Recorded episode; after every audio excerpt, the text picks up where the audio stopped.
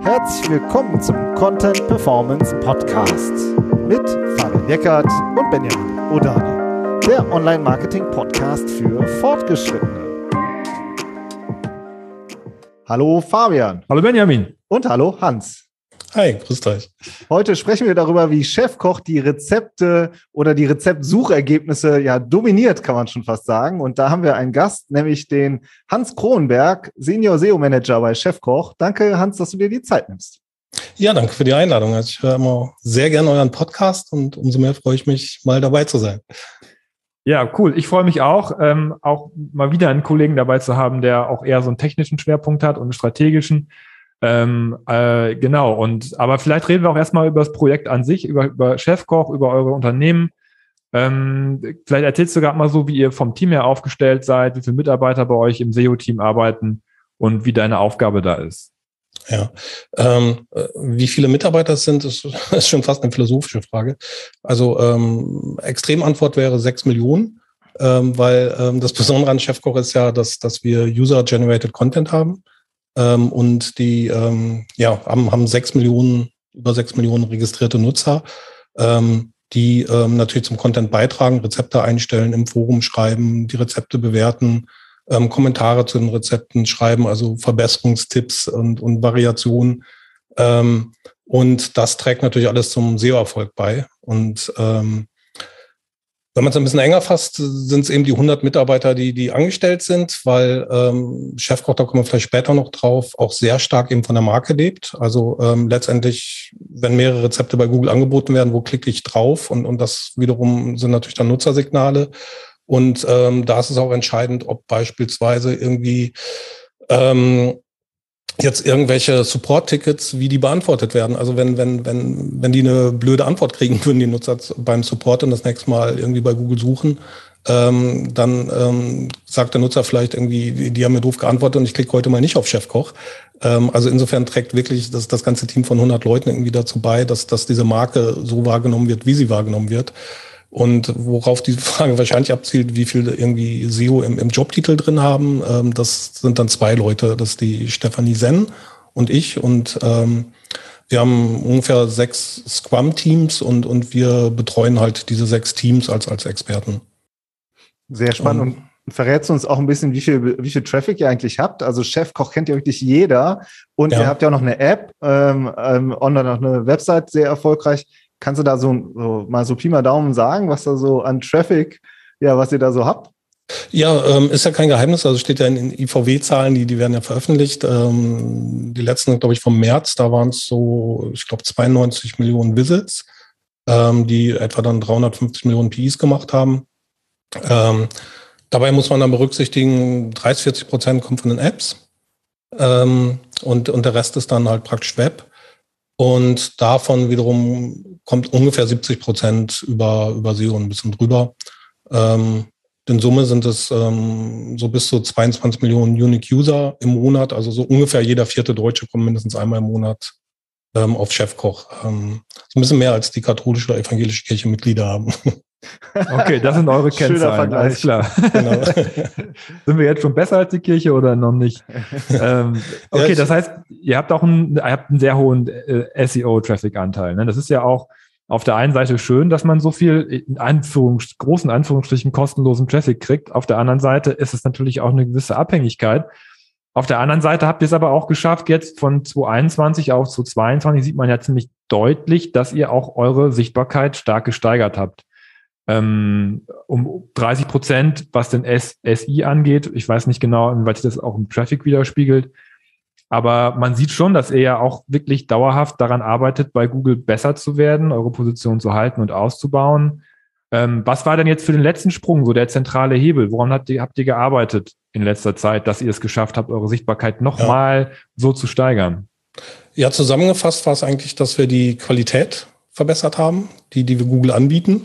Ähm, und das haben wir auf zwei Wege gemacht. Also zum einen, indem wir Seiten mit, mit weniger Mehrwert ähm, deindexiert haben. Also wir haben, ich glaube, wirklich fast 95 Prozent der Seiten deindexiert ähm, und es Google praktisch damit einfacher gemacht, die, die wertvollen Seiten zu finden. Und ähm, das Zweite ist, dass die Seiten, die verblieben sind, dass, dass wir da die Qualität gesteigert haben. Und im letzten Jahr war da der Schwerpunkt auf den ähm, Suchseiten. Also es sind ja übersetzt praktisch die, die Kategorienseiten, also irgendwie alle Bratkartoffelrezepte oder alle, alle Fischrezepte. Ähm, und da haben wir halt komplett die, die interne Suche neu aufgesetzt und gebaut und ähm, damit die Qualität dann deutlich steigern können ähm, des Contents. Ja, sehr spannend. Das sind ja auch äh, zwei Themen, die uns auch aufgefallen sind und über die wir gerne äh, auch gerne gleich noch im Detail sprechen wollen. Aber Hans, ich würde gerne noch mal einen Schritt davor irgendwie dich fragen. Ich meine, Rezepte, ja, das ist ja wirklich äh, ziemlich umkämpft. Ja, also ich weiß nicht, jedes Lebensmittelunternehmen setzt auf Rezepte. Es gibt super viele ähm, Food-Blogs. Äh, wie kann man sich denn da jetzt so generell überhaupt behaupten? Ja, also ich meine, Bratkartoffelrezepte, Bratkartoffelrezepte, ja. Also ja. es ist ähm, die Frage eher in, in Richtung, wie Chefkoch sich behauptet oder wie sich unsere Wettbewerber behaupten können. Nee, dann ähm, eher wie ihr es macht. ähm, ich versuche es für beide zu beantworten. Ähm, also das eine ist natürlich erstmal das, das rein technische. Also gerade Rezepte ist es halt ein besonderes Markup notwendig, ähm, dass, dass du es als Rezepte auszeichnest. Ähm, und und das, das muss einfach sauber gemacht sein. Ähm, ich ich glaube, für so Foodblogger vielleicht ein bisschen größere Herausforderung, ähm, sich damit auseinanderzusetzen. Aber da gibt es auch so Plugins, die das eigentlich perfekt machen. Ähm, und dann ähm, ist es halt ähm, die Frage ganz stark, wie du dich positionierst. Also dass du nicht einfach nur so MeToo-Content bist. Also nicht, nicht, ich habe jetzt auch noch ein Bratkartoffelrezept, sondern äh, deine ganze Website muss, muss eigentlich eine klare Positionierung haben. Ich vergleiche das eigentlich mal so ganz gern ähm, mit dem Supermarkt. Ähm, also für mich ist Chefkoch so ein bisschen so ein Supermarkt, wo du alles einkaufen kannst. Ähm, da, da, da findest du eigentlich so, das ist so Generalist, da findest du alles. Ähm, und trotzdem im Supermarkt ähm, gibt es ja so ein paar Ecken, wo, wo fast so Shop in the Shop ist. Also da hast du noch die Fleischtheke und die Käsetheke und, und vielleicht irgendwie so eine Backwarenecke und, und im guten Supermarkt und vielleicht auch irgendwie jemand, der frische Sushis macht. Ähm, da willst du schon dann irgendwie ein bisschen mehr einen Spezialist noch haben, also nicht so das Standardregal. Ähm, und trotzdem als Konsument ähm, geht euch ja sicherlich auch so, kauft ihr nicht alles im Supermarkt, so ein paar Sachen sind euch so wichtig, da lauft ihr dann nochmal irgendwie zum Fleischer oder zum Bäcker, weil, weil irgendwie das duftet da halt auch so schön nach Brot oder, oder der, der gibt euch irgendwie noch besondere Tipps. Ähm, und dieses Feeling will man dann auch haben, so, ähm, wenn, es einem wichtig ist. Und ähm, so ist es, finde ich, auch bei Rezeptseiten und das sieht man auch stark in den Rankings. Wir haben es auch stark ausgewertet, mal so geclustert, die ganzen Anbieter. Ähm, du hast dann eine ganz gute Chance, wenn, wenn, wenn du da wirklich als Spezialist antrittst, sagst irgendwie, ich, ich bin jetzt irgendwie der Spezialist irgendwie für, fürs Grillen von mir aus. Ähm, und, und meine Seite riecht irgendwie nach, nach Männerschweiß und, und Grillgut und was weiß ich was. Ähm, wenn die Nutzer das spüren und, und das authentisch rüberkommt ähm, und, und denen das ein wichtig, wichtiges Thema ist, weil die da Leidenschaft irgendwie für dieses Thema haben, ähm, dann geht der Klick auch durchaus auf diese Seiten, ähm, weil man sagt, irgendwie, die, die bringen das einfach total glaubhaft rüber oder, oder irgendwie für, für bestimmte Ernährungsformen oder sowas. Ähm, also entweder bist, bist du der ganz große General, Generalist, der, der irgendwie alles hat und, und das sehr gut macht, ähm, oder eben der Spezialist, der dann mit seinen Spezialisierungsvorteilen ähm, da die Nische ähm, dann auch wirklich gut beherrschen kann. Ähm, das geht so ein bisschen durch, kennt ihr die U-Kurve von, von Porter? Ähm, da, das, das ist praktisch die ähm, wird ins Verhältnis gesetzt Marktanteil zu Rentabilität und, und da kommt auch ganz klar raus, da wurden ganz viele Firmen untersucht, also entweder bist du als, als in der Nische sehr profitabel oder eben als, als der ganz große Generalist dazwischen, so die Stuck in the Middle nennt sich das dann, ähm, da wird es dann halt schwierig. Jetzt habt ihr aber, ähm, ihr seid jetzt der Generalist, es scheint offenbar für sehr viele Bereiche noch keine richtigen Experten zu geben, zum Beispiel für, für Lasagne war ein Beispiel, was das für uns angeschaut haben. Ähm, und das ist ja auch ein bisschen das Thema unseres Podcasts, dass ihr es halt auch für sehr viele Rezepte schafft, absolute Dominanz in den Suchergebnissen auszulösen. Ja, also wenn man sich das mal anschaut, mal nach Lasagne Rezept googelt, dann habt ihr oben auf Platz eins, zwei ein Doppelranking und seid auch eigentlich relativ oft in der Rezeptintegration festgenagelt auf der ersten Seite. Ähm, beziehungsweise auf dem, auf dem ersten Ergebnis, auf der ersten Position. Es werden ja immer drei Rezepte standardmäßig eingeblendet, auf dem, auf dem Desktop zumindest und da drüber oder da, darunter halt die ersten normalen Suchergebnisse. Ähm, wenn wir jetzt mal bei der Rezeptintegration anfangen, du hast gerade schon gesagt, man muss das Markup dafür auf der Seite vernünftig unterbringen. Ähm, aber das ist ja sozusagen die Hausaufgaben, die man da machen muss. Und das kriegen ja auch relativ viele hin. Aber Ähm, die Rezeptbox, die Rezeptintegration, ähm, was muss man denn da machen, um in die Top 3 zu kommen? Weil es geht ja um die Top 3 an der Stelle. Was ja. sind denn da die, was sind denn da die Ranking-Faktoren deiner Meinung nach, die man braucht, um, um da vorne aufzutauchen? Das ist natürlich eine große eine Million Dollar Frage. Ähm, da, also wir sind in, in 50, ungefähr ein bisschen über 50 Prozent der, der ähm, Rezeptboxen vertreten und zu 50 Prozent auf Platz eins, da wo wir vertreten sind. Ähm, und haben uns natürlich diese Frage auch gestellt, irgendwie, ähm, was, was sind denn die Faktoren? Also das Erste, was auffällt, ähm, die Reihenfolge ist doch sehr ähnlich der organischen Treffer. Also wenn du irgendwie auf, auf einzelner Rezeptbox bist, ist dann normalerweise auch der organische Treffer darunter das gleiche Rezept nochmal. Ähm, und, und das gleiche eben bei zwei und drei. Es ist nicht immer so, aber es scheint jetzt nicht komplett anders zu sein als, als praktisch das normale SEO und, und das normale Ranking. Ähm, wir haben trotzdem dann so einige Ansätze gefahren, um das besser zu verstehen. Also zum einen haben wir uns mal die ganzen Daten aus den Rezeptboxen besorgt, also alles, was, was da so drin steht, Zubereitungszeit, Sternebewertung, Anbieter und so weiter.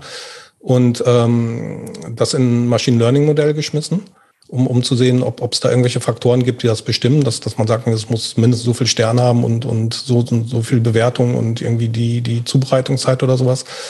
Ähm, und haben gemerkt, dass, dass das Ergebnis war jetzt nicht viel besser als ein Affe, der auf eine Dartscheibe werfen würde.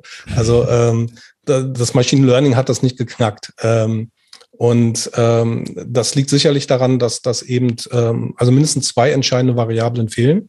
Das eine ist, ähm, dass wir hatten dafür ja nicht die Daten, die CTR-Daten, also wie Leute dann wirklich draufklicken.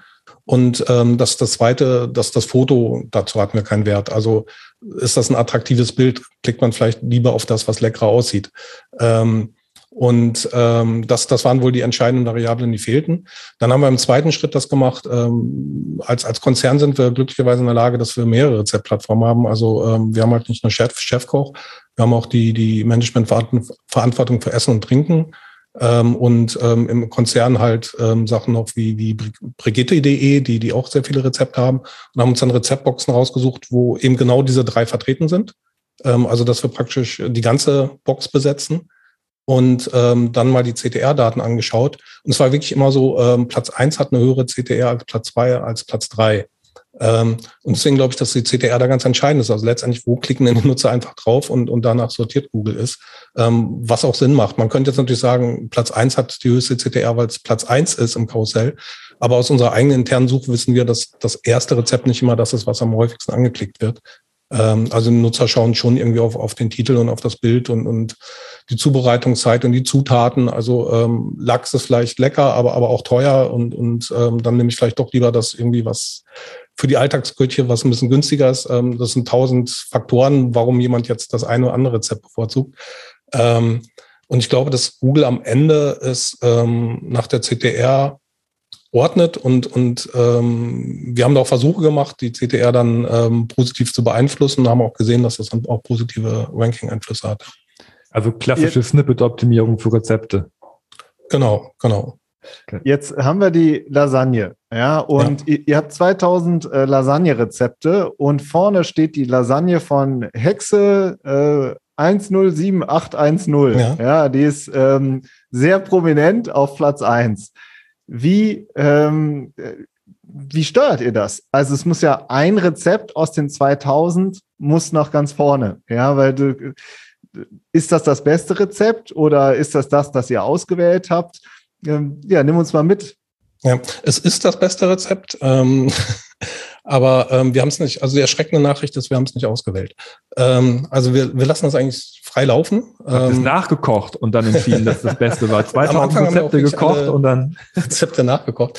Ähm, nein, also äh, man sagt ja so allgemein irgendwie, dass, dass, dass man das durch Indexierung irgendwie steuern muss und Google ein klares Signal gibt. Ähm, bloß ähm, im Rezeptebereich, das ist ähnlich wie der Produkte im, im Shop. Ähm, du, du, lässt ja im Prinzip auch alle Produkte indexieren und sagst nicht irgendwie ähm, bei Zalando, wir lassen jetzt nur die eine Jeans hier indexieren und die anderen nicht, weil das ist die beste Jeans. Ähm, es, es gibt ja verschiedenste Geschmacksrichtungen. Also der eine will die Lasagne irgendwie ähm, mit Lachs und, und der andere irgendwie ähm, ohne Sahne und, und, und, und der dritte, ähm, dass, dass sie irgendwie schnell und einfach geht. Und ähm, für all diese, diese Arten brauchen wir ja da irgendwie eine Antwort. Und ähm, wenn du nur Lasagne suchst, steht halt das Rezept oben, was nach Meinung, äh, ja, nach Meinung der Nutzer im Prinzip so, dass das beste Allrounder-Rezept für, für, für alle ist. Ähm, und ähm, interessanterweise ähm, kommt unser Algorithmus da auf, auf ein ähnliches Ergebnis wie, wie, oder auf das gleiche Ergebnis wie Google, dass, dass, dass dies eine Rezept, das, das hat irgendwie eine hohe Sternebewertung, das sieht lecker aus, das ist von der Zubereitungszeit okay, das ist von den Zutaten nicht exotisch. Ähm, da, da, da gibt es äh, algorithmisch anscheinend wirklich die eine beste Antwort und, und ähm, da kommen wir und Google auf die gleiche Auswahl, ähm, aber das kann sich morgen auch ändern. Also gerade Essen ist, ist halt auch sehr saisonabhängig. Also im Winter backst du wahrscheinlich einen anderen Kuchen als, als irgendwie im Sommer.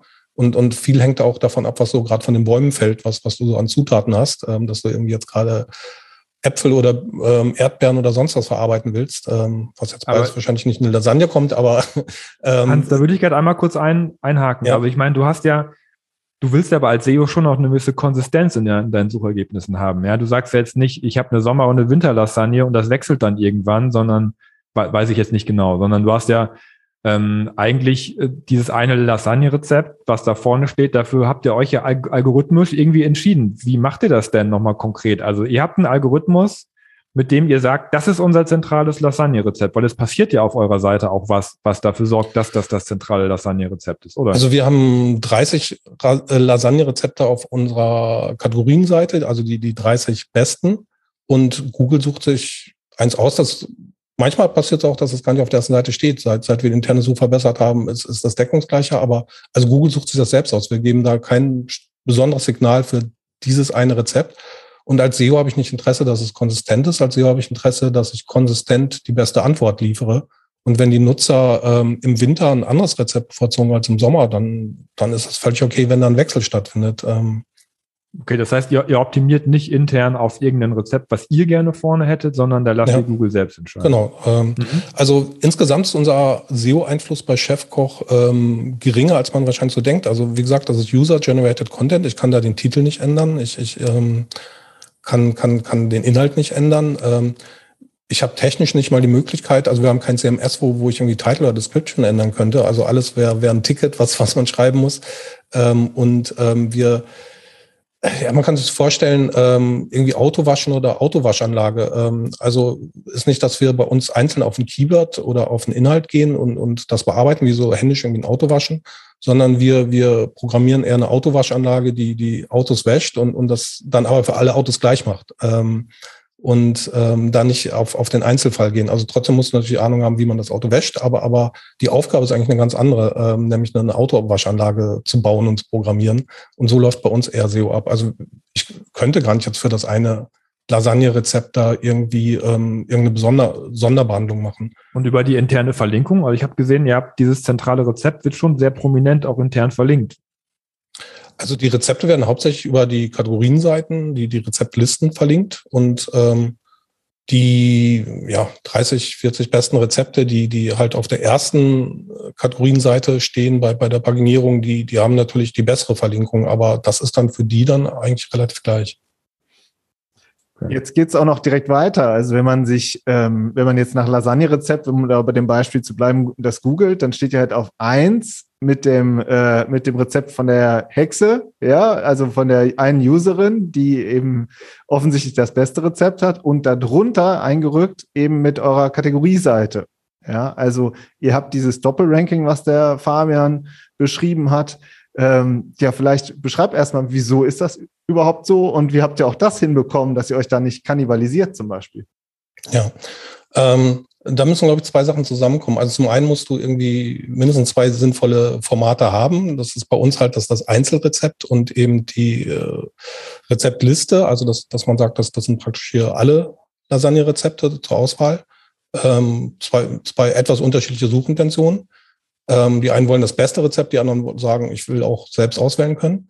Ähm, und zum Zweiten ähm, musst du, glaube ich, dann ähm, eben von der Marke her einfach die, die, die Power haben. Ähm, also ich, ich würde behaupten, ähm, wir haben das gerade in der aktuellen ähm, Zero-Date-Podcast-Folge besprochen, ähm, dass, dass es verschiedene Auswahlverfahren gibt. Also äh, ich, ich würde behaupten, im Rezeptbereich sind das habitualisierte oder limitierte Auswahlentscheidungen. Also dass die Nutzer sich nicht ernsthaft alle Treffer anschauen, sondern die klicken auf die vertrauten Marken drauf.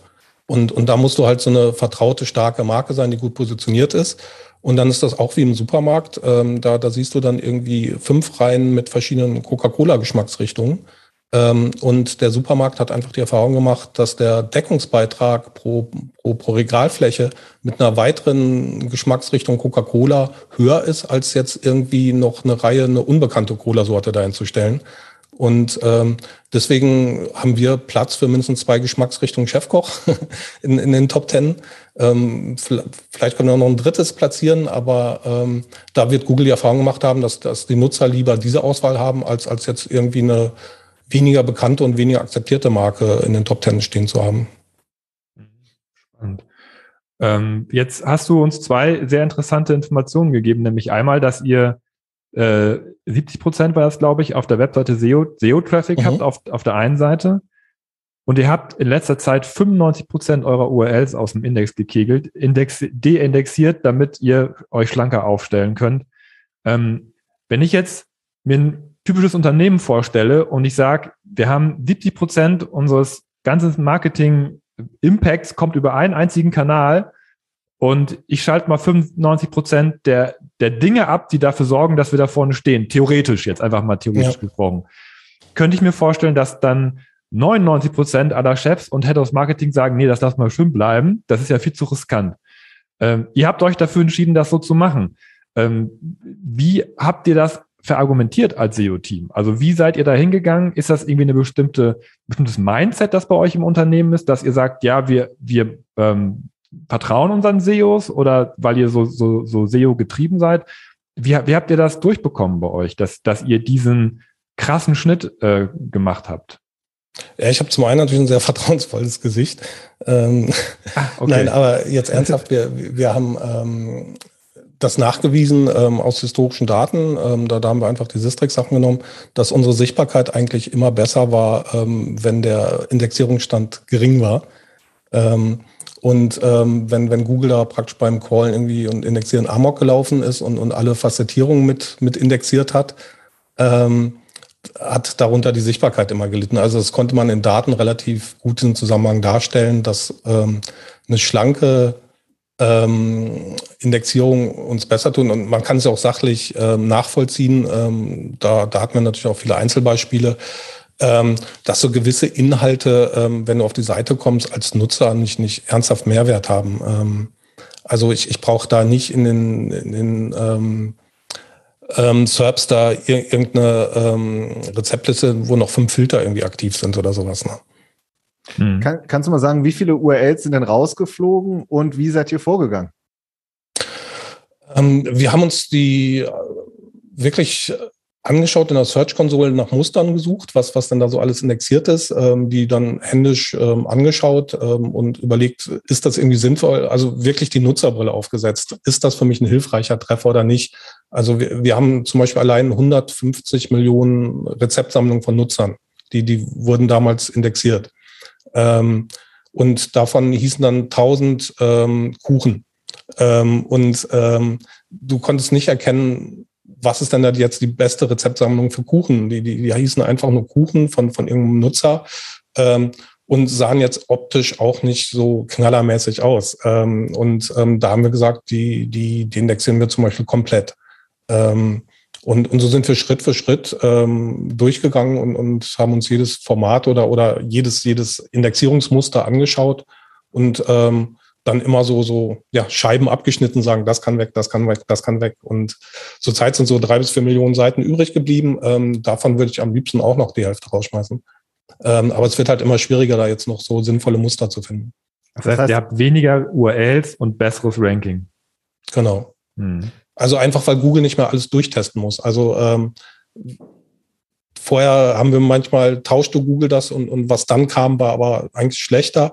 Und, und ähm, Jetzt nehmen wir Google die Alternativen praktisch zum Testen einfach weg. Ähm, also weil wir schon glauben, dass wir unseren Content besser kennen, als Google ihn kennt. Ne?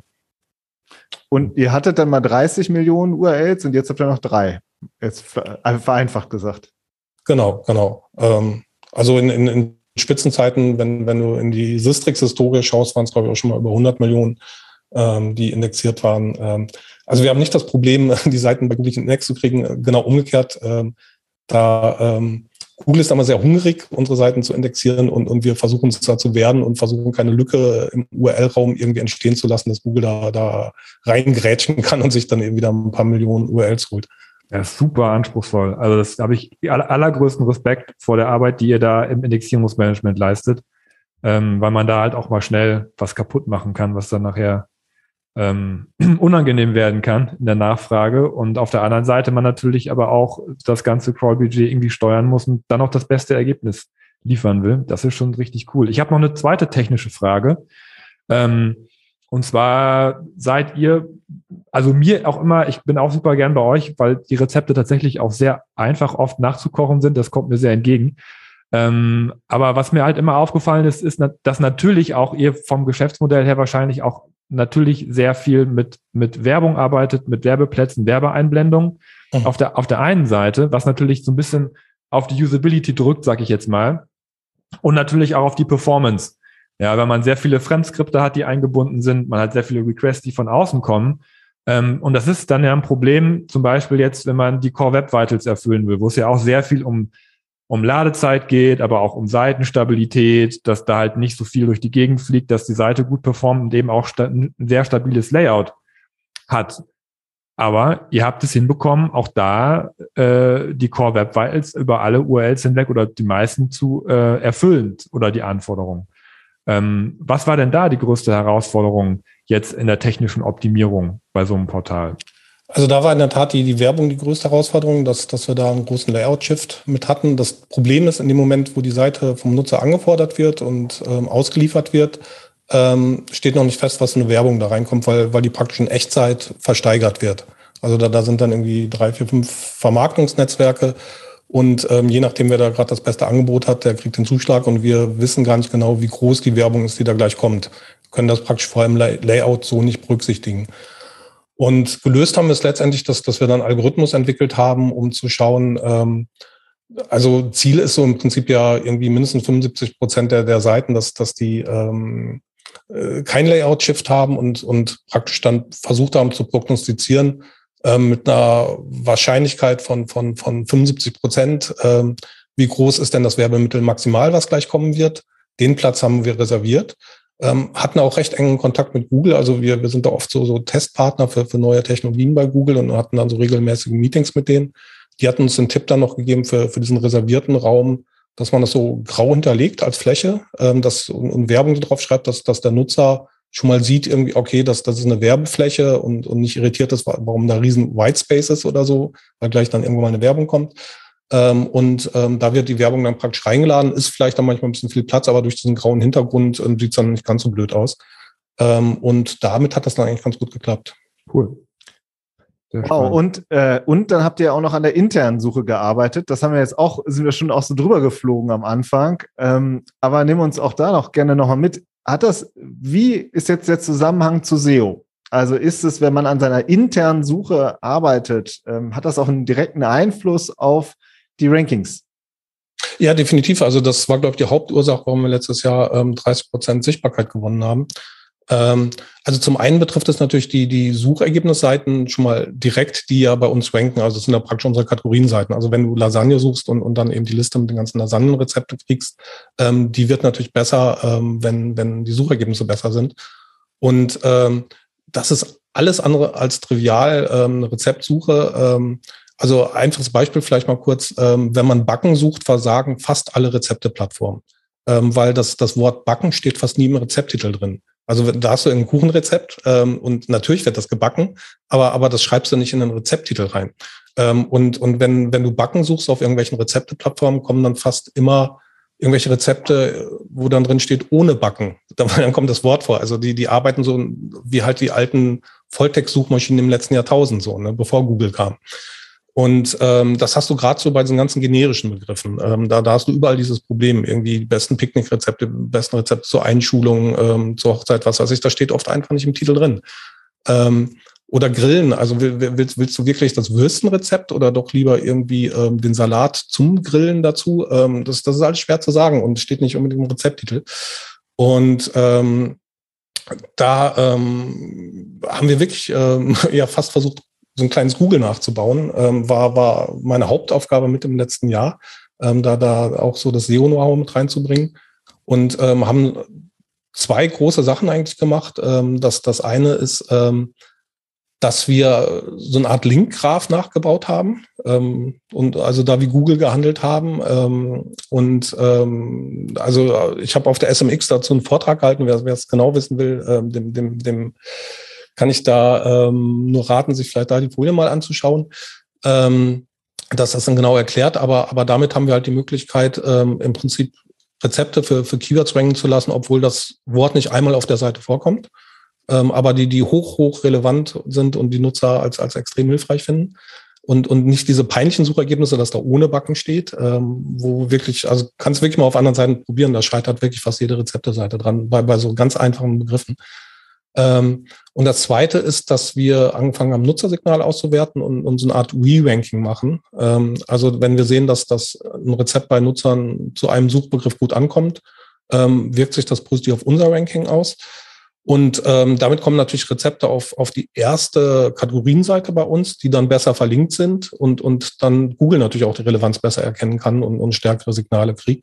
Also ähm, wir, wir bringen praktisch die, die, die, ja, den, den, den passenden, richtigen Content, ähm, geben dem die besseren Ranking-Signale und ähm, haben eine höhere Zufriedenheit. Also wenn, wenn Nutzer vorher, also vorher war ich ja froh, wenn wir nicht für Backen gerankt haben, weil das war peinlich, wenn der Nutzer draufkommt und, und da, da steht irgendwie ähm, ohne Backen. Ähm, oder unser erfolgreichstes ähm, vegetarisches Rezept nach, nach, nach bei der alten Suche ähm, war dann eine Gewürzmischung für Brathähnchen. Ähm, die ist natürlich rein technisch vegetarisch, ähm, klar. Aber ähm, die Suchintention ist bestimmt nicht erfüllt. Ähm, und ähm, da, da war man froh, wenn dann kein Google-Traffic drauf kam. Und, und, und jetzt haben wir da halt wirklich richtig, richtig geile Treffer und, und das macht Spaß, da drauf zu gehen. Und ähm, das siehst du natürlich auch in Rankings. Also stellt Google natürlich auch fest, dass, dass Leute dann keine Shortclicks machen, da bleiben und, und die Treffer gut finden. Ähm, ich glaube, für Kuchen ranken wir sogar zurzeit mit, mit ähm, der Suchseite besser als irgendwie mit Einzelrezepten, ähm, weil es einfach eine super Zusammenstellung ist und wie gesagt, mit, mit unglaublich vielen Signalen ähm, und, und ähm, Nutzersignalen. Und ähm, da kriegst du, glaube ich, bessere Ergebnisse hin, ähm, als, als wenn das händisch Redakteure machen würden. Und das Coole ist, ähm, dass es sich auch, ähm, die sind immer aktuell, also mit, mit den Jahrestrends und ähm, wenn, wenn im Winter eben was anderes als im Sommer bevorzugt wird, ähm, auch das haben wir dann, dann mit drin. Ne? Super spannend. Äh, ich habe mir die Folien auch angeschaut. Das kann ich wirklich auch jedem empfehlen, der sich dafür interessiert, ein bisschen mehr, wie halt auch Suche funktioniert und Suchmaschinen funktionieren. Ich weiß nicht, wenn, wenn du Bock hast, dich auf LinkedIn anzuschreiben oder so, das, dann würdest du es durchschicken oder gibt es eine andere Quelle für die, für die Folien, wo man sich die runterladen kann? Zurzeit gibt es das nur bei der SMX, aber ähm, da, ähm, ich glaube, es ist jetzt genug Zeit vergangen, dass ich das jemand auch mal zuschicken kann. Also muss, muss der SMX auch mal so eine gewisse Exklusivität bieten. Das ist ja schon eine sehr Deswegen frage ich, hätten wir vielleicht vorher nochmal klären Veranstaltung, ähm, aber ähm, man Wollte ich jetzt auch, versuchen, auch nicht in Verlegenheit genau. bringen. Genau. Also auf jeden Fall, die Kategorieseiten sind super aufgeräumt. Das ja. ist auch das, kann man, wenn man sich das anguckt, merkt man, dass da richtig ähm, was reingeflossen ist.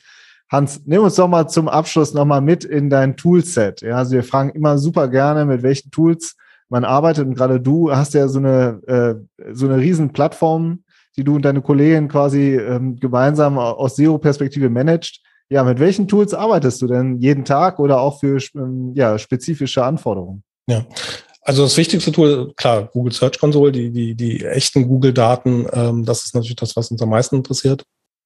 Ähm, dann nutzen wir ähm, Write, insbesondere auch, um eben die Google-Daten dort zu importieren, zu archivieren und, und nochmal ganz anders auswerten zu können haben wir viele Segmente angelegt und, und, und ähnliches, dass, dass wir, wenn sich was verändert, direkt sehen, ist das eher in diesem Bug-Bereich oder, oder sind das irgendwie die, die ähm, Top 10 Keywords oder auf der zweiten Seite irgendwas, was auch immer. Ähm, nutzen, glaube ich, das Potenzial von White noch gar nicht ganz aus, also nutzen das auch so ein bisschen, um, um, um die Qualität der Seite zu überwachen. Ähm, aber ähm, wie gesagt, da, da haben wir ja auch gar nicht so stark die, die Einflussmöglichkeit. Also wie gesagt, da können wir nicht eben schnell einen Titel ändern. Ähm, ansonsten, ähm, was, was ich wirklich sehr häufig nutze, ist Matrix-Tools, also was vielleicht nicht ganz so bekannt ist. Ähm, ähm, das ist ähm, bei denen besonders interessant, dass die eben die Rezeptkarussells auswerten. Ähm, ich glaube, das ist weltweit das einzige Tool, was das macht. Also ich, ich habe da eine ganze Zeit mit dem Andreas ähm, von Matrix diskutiert und gefragt, hey, du wolltest das doch eher, kannst eh, kannst du und hast die Daten auf der Festplatte, kannst du das nicht irgendwie nochmal extra auswerten und sichtbar machen. Und, und er hat dankenswerterweise gemacht.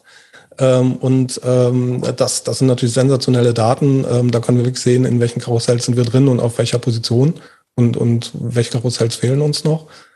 Ähm, Deswegen nutze ich das eben ganz, ganz viel. Und ähm, klar, Klassiker, Sistrix ähm, ist einfach auch bekannt, der, der Sichtbarkeitsindex, so der Goldstandard. Ähm, das ist das, was man dann natürlich auch häufig reportet. Ähm, da ist aber, finde ich mal gut, irgendwie zwei Tools zu haben die mit dem Sichtbarkeitsindex, um dass die sich so gegenseitig überprüfen können, ähm, weil, weil halt Google auch mal das Layout oder so ändert und, und vielleicht die Tools das gar nicht richtig erkennen. Ähm, ansonsten haben wir noch ähm, SEMrush, die, die einfach noch mal ein paar Perspektiven haben, die ähm, andere Tools so in der Form nicht haben.